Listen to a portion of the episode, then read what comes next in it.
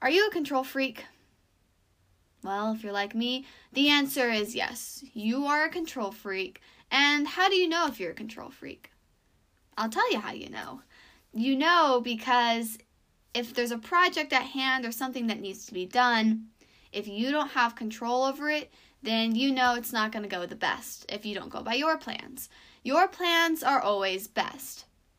All the time versus anybody else's. Why listen to anybody else when your plans are simply the ones that produce the best results? If you have this mentality, then you're like me and you're a complete and utter control freak. Now, that's not necessarily a bad thing in all scenarios. Sometimes we do things and have plans that do produce good results. But if you have that mentality that my way is the best way, like I know I personally struggle with, then sometimes it makes it hard for us to trust God and what He has for our lives and the plans and what He wants to do to bless us. So, if you're struggling with that today, then today's message is for you. As we're going to dive into our stories, into our series, Extraordinary, Extravagant, the Exodus, and see how when it comes to the story of Moses and when he was taken into the Pharaoh's princess's house, how ultimately that was God and what he had to do for Moses' life. And as soon as his family could let God have control of the scenario, God was able to use that to bless not only them in the short term, but his whole family in the long term. This is Katie Thomas on Being Bold MCR. So, before we begin today, a lot of you have probably been asking yourselves why the name of the podcast has all of a sudden changed and added three letters at the end M, C, and R. If you're wondering this yourself, then you know, the reason that I changed it to MCR was because I was going over in my head thinking about all the different kinds of things that we could be bold about. Um, one of the things, one of the old blogs I had started last year but ultimately had not gone off the ground was called the Messengers blog because something I was passionate about was us being messengers of the gospel. But then there's another thing that had kind of been on my head about the idea of us being conquerors and what Paul has to say about us being conquerors through Christ and how that's a really empowering thing. And, uh, you know, the whole point of being bold is to empower individuals so that way people in my generation, the millennial generation, can know that God's not done with us in the church. And so then I thought about the fact that the church needs revival in the sense that there are so many of us dormant Christians out there who go through the motions of the church every single day, but don't view it as a movement that God is using us for each and every day. And so, with these three concepts in mind, I considered the idea of changing the blog name completely to The Messengers the conquerors or the revivalists, but they all three kind of fit together. So what I went ahead and did was moved it to where it was being bold, messengers, conquerors, and revivalists. Because we can be all of those things. And so, if you're wondering why it changed from the last time, that's the reason why. It's because this whole podcast and blog, and what I hope to kickstart as a ministry, is ultimately to reach people who don't feel like they're worth anything in the church and like their story doesn't matter at all, when in fact their story does matter. And we're going to talk a little bit about that today how God weaves us in his story and his plan, and ultimately how God uses us as messengers, conquerors, and revivalists for the church and the greatest movement in the history of mankind and on this planet. So if you're wondering that, that's the whole reason it changed. But also, as well, a couple other announcements before we get into today's message. Um, the whole reason, you're probably also wondering why I didn't post the whole Apostate Beliefs Judgment segment um, podcast from last Saturday. And the reason is, is because what I'm going to be doing is inviting in one of my best friends, and we're going to be discussing the idea of judgment and the idea of loving people and kind of what society has viewed the church should believe rather than what it does believe. And I'm going to bring, be bringing in another person. And so we're saving the date for that podcast to be released from that series um, until a little bit later. We haven't exactly figured it out yet, but it is coming, I promise. It just hasn't come yet. As well, the last housekeeping thing is there's a website now, beingboldmcr.weebly.com, if you want to go see blog posts or any other updates about what Being Bold is doing. And then you can follow on Instagram, Facebook, or Twitter at beingboldmcr. So, now that that's all gotten out of the way, I want to go ahead and dig into today's message about God's plan for us and what He's going to be using us for and how He used people in the Old Testament, especially in the book of Exodus. Whenever we look at Moses, Moses did not was not born into the best of circumstances. He wasn't born into this awesome society that accepted him simply because he was an Israelite kid. He was a Hebrew kid, and like we talked about in the last message, Egypt didn't like the Israelites. In fact, they were taking the baby boys and throwing them into the Nile so that way they would drown and they would die, simply because they didn't want a war to rage with their enemies and this huge group of people that had overpopulated, in their opinion, Egypt to move to the enemy's side and ultimately defeat Egypt and that whole empire and kingdom at the time. So this is the whole this is the whole society that no or uh, Moses was born into, and so basically, we start off in Exodus chapter 2. And in my Bible, it's titled The Birth of Moses. Um, that's the section. And we're going to be reading all the way to verse 10. Starts off Now a man of the tribe of Levi married a Levite woman, and she became pregnant and gave birth to her son. When she saw that it was a fine child, she hid him for three months. But when she could no longer hide him, she got a papyrus basket for him and coated it with tar and pitch. Then she placed a child in it and put it among the reeds along the bank of the Nile. His sister stood at a distance to see what would happen to him. Then Pharaoh's daughter went out to the Nile to bathe, and her attendants were walking along the river bank. She saw the basket amongst the reeds and sent her female slaves to get it. She opened it and saw the baby. He was crying, and she felt sorry for him. This is one of the Hebrew babies, she said. Then his sister asked Pharaoh's daughter, Shall I go and get one of the Hebrew women to nurse the baby for you? Yes, go, she answered. So the girl went and got the baby's mother. Pharaoh's daughter said to her, Take this baby and nurse him for me, and I will pay you. So the woman took the baby and nursed him. When the child grew older, she took him to Pharaoh's daughter, and he became her son. She named him Moses, saying, I drew him out of the water. And sorry if that looks really weird on the camera. I'm reading it off my computer while also filming on my computer, so that's a side note. But where we start off in this is that Moses is born into this awful society. And what I really like to note is that whenever we look at verse 2, um, when it says, And she became pregnant and gave birth to a son. When she saw it was a fine child, she hid him for three months. The first thing I want to note about the scripture that's so interesting is that a lot of scholars and a lot of different translations, instead of using the word fine or beautiful, actually use the word healthy. So this was a healthy baby boy. There was nothing wrong with this. And at the time, all these boys were being born, and no mother wanted to give their kid up and just have them thrown into the Nile. So this mother has her motherly instincts kicks in, and she hides the baby for three months. And honestly, it almost reminds me of all the scenarios in the past where people have hid other people from governments in order to protect them, and how we hear of how scary that is and how costly that is for these families. We think of Anne Frank, who was hidden in an annex of a building for a really long time during the Holocaust, and how that was something that was threatening enough to the family, and how that was scary. Here's a mother hiding her baby boy, and you, you know, you can imagine it's not as easy um, as it sounds, to hide a baby boy who you have to nurse for, you have to take care of, who's going to cry because babies do that. So it's really profound to me that she had the audacity to hide this baby in the midst of what was going on, in the midst that she could be in big trouble with the government. But something else that is so interesting to me that stands out is in verse 3 when she couldn't hide him any longer, when he was too big and they just couldn't do it. She hid him in a papyrus basket and coated it with tar and pitch. And a lot of a lot of scholars believe that the word that's used for basket in this context is actually the same word that's used in Genesis 6:14 when talking about the ark. And Genesis 6:14 specifically says, "So go make yourself an ark of cypress wood, make rooms in it and coat it with pitch inside and out." So the same word used for basket in this scripture is also the same word that was used in Genesis when to describe the ark that would one day be built by Noah, uh, previous before Moses' time, and would save his whole family when God cleansed the earth. And so, the first thing that I think about, and the first note that I want to tell you guys today, is that you know, God took Moses, and just as he protected Noah in the ark from the flood and the death, it's interesting how Moses was protected from the death that was around him in the Nile. And what's interesting to me is that the ark in Genesis, when we're talking about Noah, his family was in it, it floated on water, but all around the water was this idea of death, of cleansing the earth, of cleansing all that had been gone wrong. And it was just this overarching idea of just death and shadow, darkness. And then when we look at Moses, Moses is floating in an ark or a basket in the Nile River, and the Nile at the same time represented death. And the reason it did was because these babies were being thrown into the Nile by the government and were being drowned.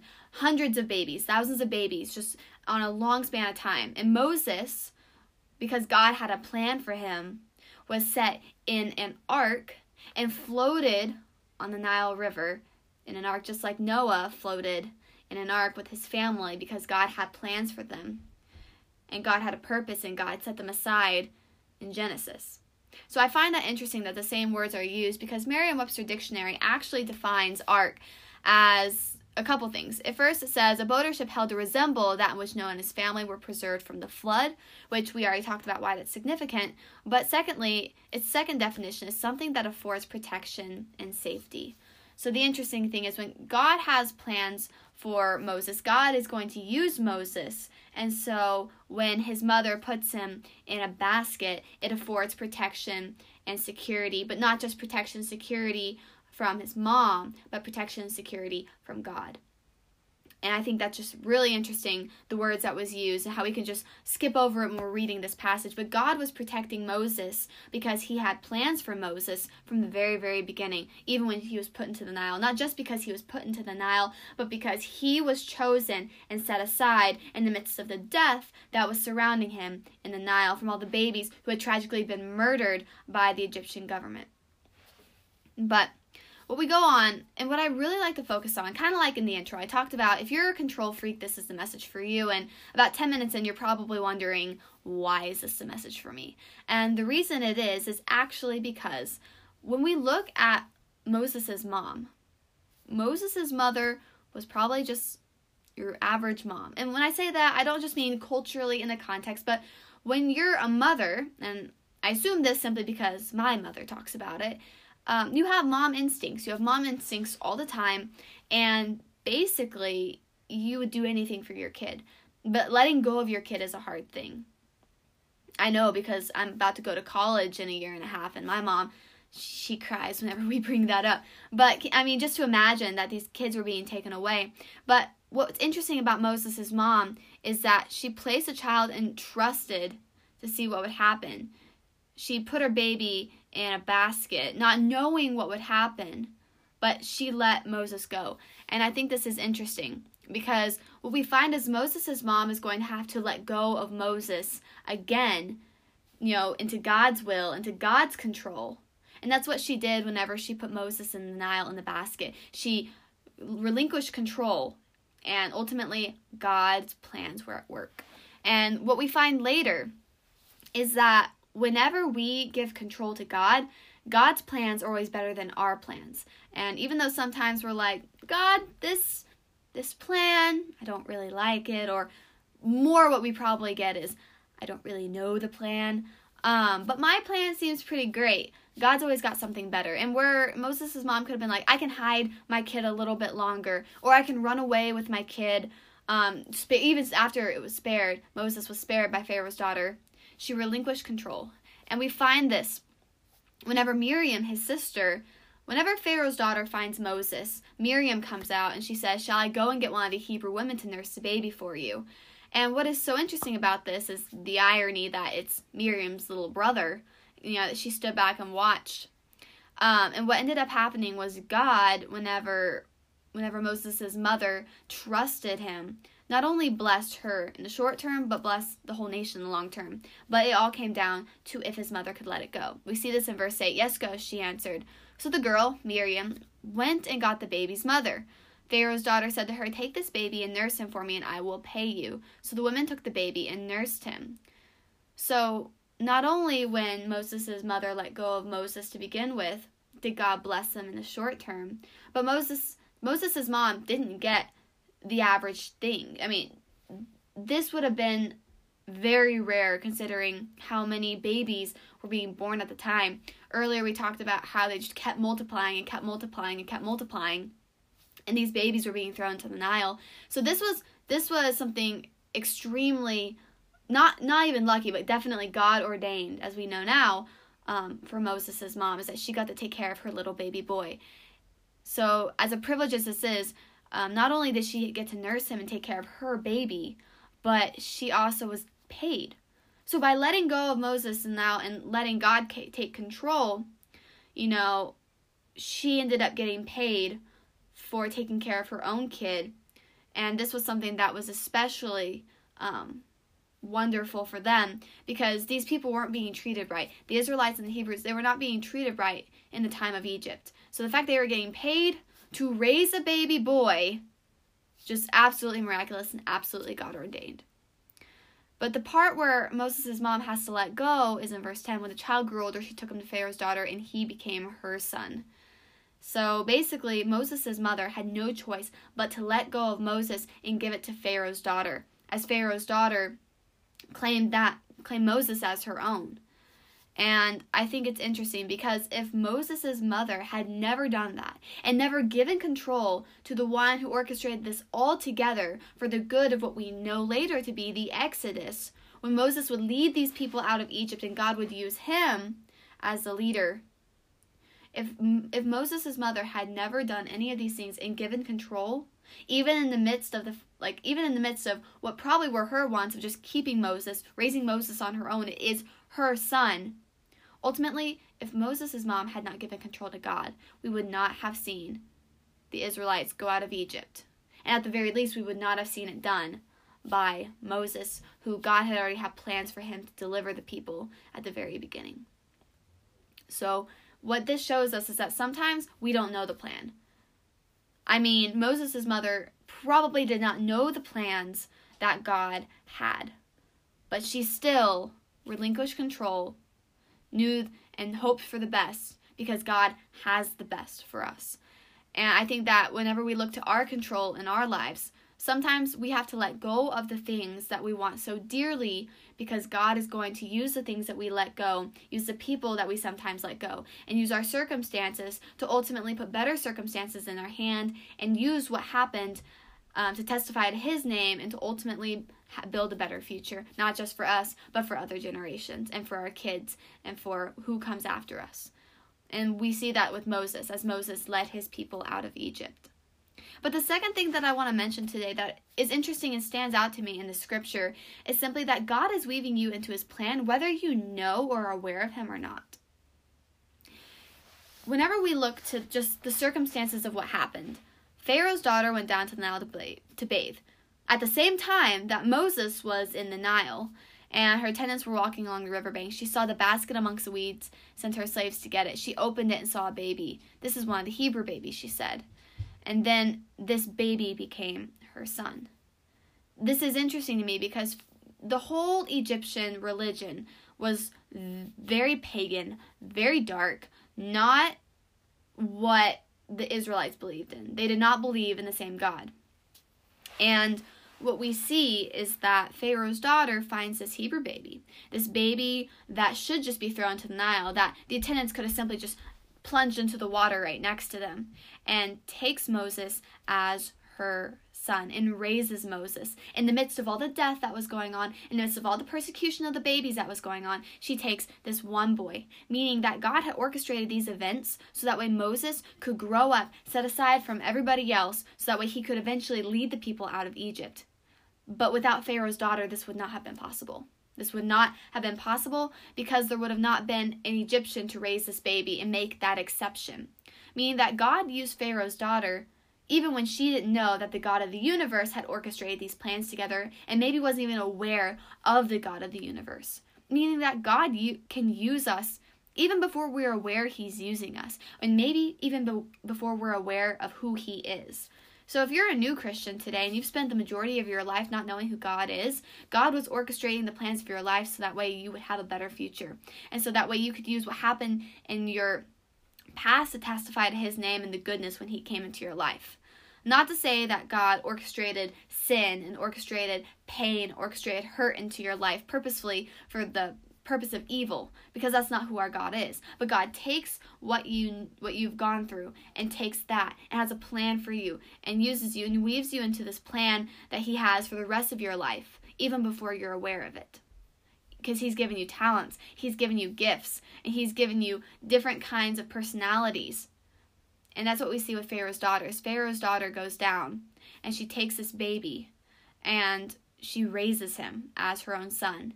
And this son of hers that she claims ends up delivering the people. So God weaves us all together in his plan for his good. But when we put our trust in him, that's when the plans and the purpose for our life, we're able to pursue that because God has that plan, lays it out for our lives. I don't think Pharaoh's daughter was ever aware that God had used her as the means by which Moses would be able to become that leader and basically set him on a course to where he could, in the very least, live past being a baby in order to lead the people out of Egypt. So I find it interesting that without Pharaoh's daughter, this wouldn't have been possible, but that God was using her even though she wasn't aware of the universal God. But the last thing I want to point out comes back to that idea of trusting God rather trusting than ourselves. And I have four main things that I want to reiterate before we end today's message. And the first thing is that trusting God means giving him control over a circumstance. So we see that the circumstance at the time was babies dying all around. And not to say that we don't see that in today's society, but just imagine it on the level where the Israelites are seeing babies die all the time. Moses' mother gave the circumstance up to God, and God was able to use it as she trusted what would happen. And God, He used Moses and used her trust to ultimately bless. And ultimately, when she gave control, Moses was able to live probably better off than if she had done anything on her own. But two, trusting God means letting go of the things so His plan can be fulfilled. And we kind of talked about this. If Moses' mom hadn't given up control, then we would not have seen what happened happen later because Moses could have been killed. Moses could have been enslaved. Moses would not have been able to live live that life that set him on a trajectory to eventually become a leader. 3. Letting go will leave you with a reward. And we talked about this. When we trust God, God's plans always end up better for us. If Moses' mother had just raised Moses, just raised him, she would have never gotten paid by Pharaoh's daughter to raise him. And the, granted, she didn't have him the entire life, for Moses' entire life or entire childhood. Her family was blessed at the time and was paid for raising Moses because of the circumstances which God had orchestrated. But finally, letting go allows God to use you fully and leave a legacy. What we find later in the book of Exodus is that Moses leads the people out. He's a leader, and that whole trajectory for the Israelites is set throughout the Old Testament. But it starts with Moses when he is born and when his mother relinquishes control and lets God overall have his hand in the situation. And that was able to set a trajectory for what would change Israel for hundreds and hundreds of years. So today, if there's something small going on in your life that you have to give control up just have, trust that God is going to do his good work in your life and that he's going to take what you give up he's going to replace it with something better. Because our God always wants to replace the things that we have in our life with something better and something that we could use for his kingdom and for our lives and bless us even more than we could ever imagine. And that's the God that we serve. The same God that helped with Moses' situation and helped the Israelites thousands of years ago is the same God today who wants to help you in your situation and your circumstance. And whenever we walk around with clenched fists, holding things tightly in our hand, we're not able to let go and receive what God has that is better for us. And I know I personally struggle with this. I'm not trying to preach to everybody as if I'm higher up than everybody else, but I know for a fact that when I trust God, I have an expectation of the better things that He's going to put in my life. And I can tell you right now, if when you expect that too, you'll see better things come in your life than what you could ever imagine. And you'll see what the things that were in your life, that were harming your life, what they were doing to you, and how God does indeed have better for you and has a better use for you than what the world would like you to think. Remember, guys, we are being bold messengers, bold conquerors, and bold revivalists. And God wants to use us and our generation to move the church still because the church is being built one by one souls. Each and every one of us is a piece in building the church and building the assembly. And each of us has a mission to go out and deliver the good news and be a messenger, be a conqueror, and be a revivalist in the world that we live in. So thank you guys all for listening. I hope you guys have a wonderful day. And if you guys have any questions, make sure to message me on Anchor, on Facebook, or email me at beingboldmcr at gmail.com. So then your questions might be featured on the show. So, bye guys. Have a good week. And remember to be bold.